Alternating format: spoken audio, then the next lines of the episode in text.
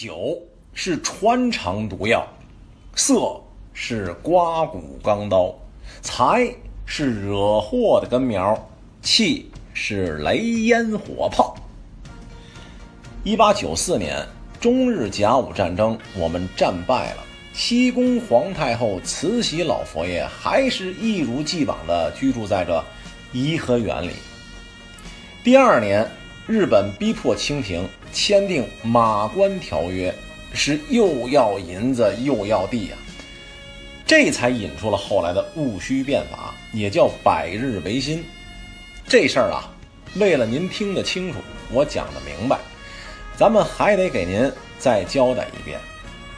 本以为能影响到光绪帝的治国理念，从而达到国家改良、爱国救亡的目的，在康有为等人的组织下，来北京应试的举人们一起联名上书着光绪帝，痛陈民族危亡的严峻情势，提出了聚合、迁都、练兵、变法的主张。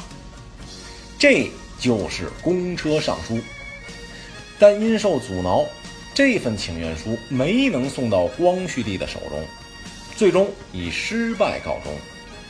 之后又经过了三年维新派和守旧派的明争暗斗，到了一八九八年，也就是戊戌年六月十一日，光绪帝颁布上谕，表示决心开始变法。后来没过几天，六月十六日，光绪帝又在颐和园勤政殿，就是前文里咱们交代过的仁寿殿，召见康有为，任命他为总理衙门张京。咱打个不那么恰当的形容，就相当于现在的外交部里一个处长。那位问了，是一把手吗？不是，为什么呢？关键职位的官吏人事任免权，老佛爷把持着呢。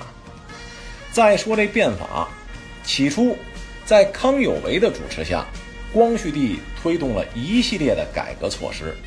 这维新派期望建立一个可以发展资本主义的封建制度，这不是痴人说梦吗？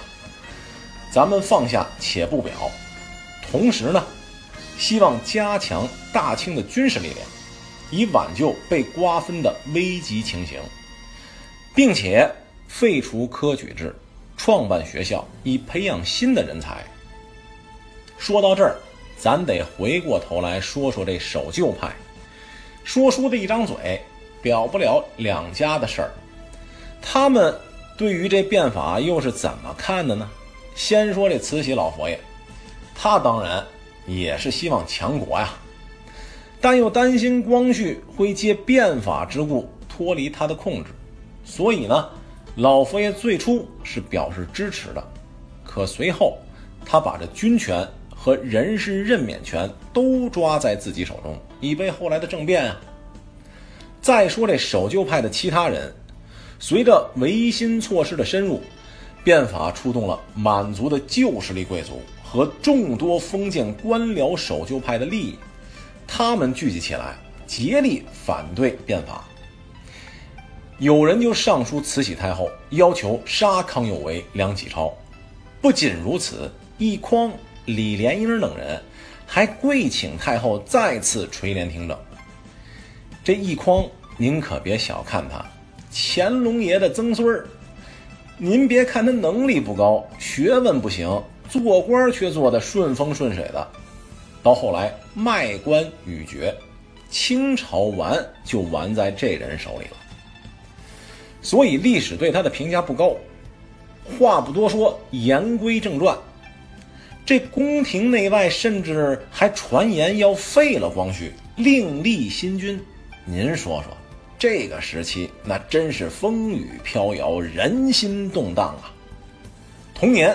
九月十六日，光绪帝在颐和园召见了袁世凯，密谋刺杀慈禧和荣禄等一干守旧派的事儿。